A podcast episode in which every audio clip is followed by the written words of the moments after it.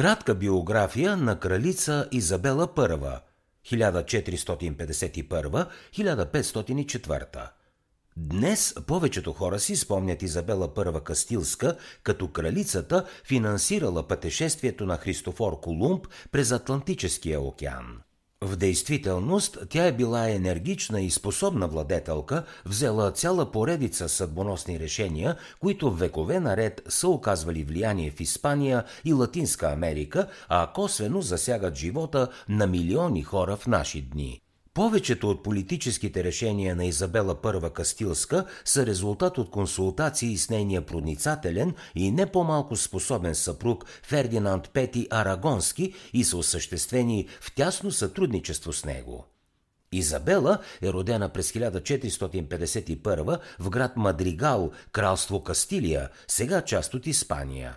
Като момиче получава строго религиозно обучение и става ревностна католичка. Нейният полубрат Хенри IV е крал на Кастилия от 1454 до смъртта си през 1474. По онова време не съществува кралство Испания. Сегашната испанска територия е разделена на 4 кралства – Кастилия, най-голямото, Арагон в североизточната част на съвременна Испания, Гранада на юг и Навара на север. Към края на 60-те години на 15 век Изабела, вероятна наследница на Кастилския трон, е най-богатата жена в Европа и много принцове искат ръката й. Нейният полубрат Хенри IV настоява тя да се омъжи за краля на Португалия.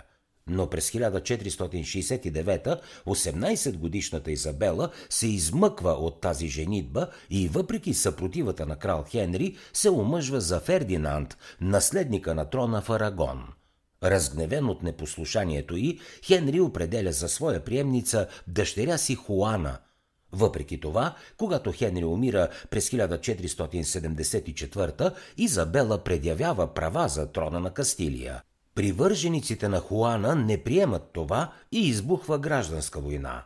През февруари 1479 Изабелините войски печелят победата. Същата година арагонският крал умира и Фердинанд наследява трона. От тук нататък Фердинанд и Изабела управляват заедно по-голямата част от Испания. На теория Арагон и Кастилия са отделни кралства и повечето от държавните им институции са разделени. На практика обаче Фердинанд и Изабела взимат заедно всички решения и полагат всички усилия да работят като двойка владетели на Испания. През целите 25 години на тяхното съвместно управление, основната им политическа цел е да създадат единно испанско кралство, ръководено от силна монархия. Една от първите им задачи е да завладеят Гранада, единствената част от Иберийския полуостров, която все още е под мюсюлманско владичество. Войната започва през 1481 и завършва през януари 1492 с пълна победа на Фердинанд и Изабела. С покоряването на Гранада Испания добива почти същите териториални граници, каквито има днес.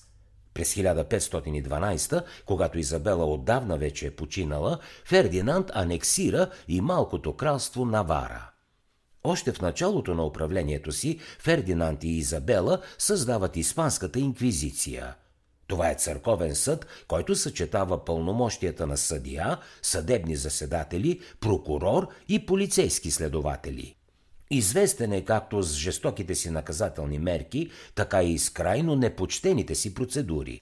Заподозрените нямат почти никаква възможност да опровергаят обвиненията против тях. Те не получават сведения нито за свидетелските показания срещу тях, нито дори за имената на обвинителите. А ако отхвърлят предявените срещу тях обвинения, често ги подлагат на страшни мъчения, докато не се признаят за виновни. Според най-скромни преценки, само през първите 20 години върху кладата са изгорени поне 20 000 души, а няколко пъти повече са получилите по-леки наказания. За да чуете още резюмета на световни бестселери, свалете си приложението Бързи книги безплатно още сега.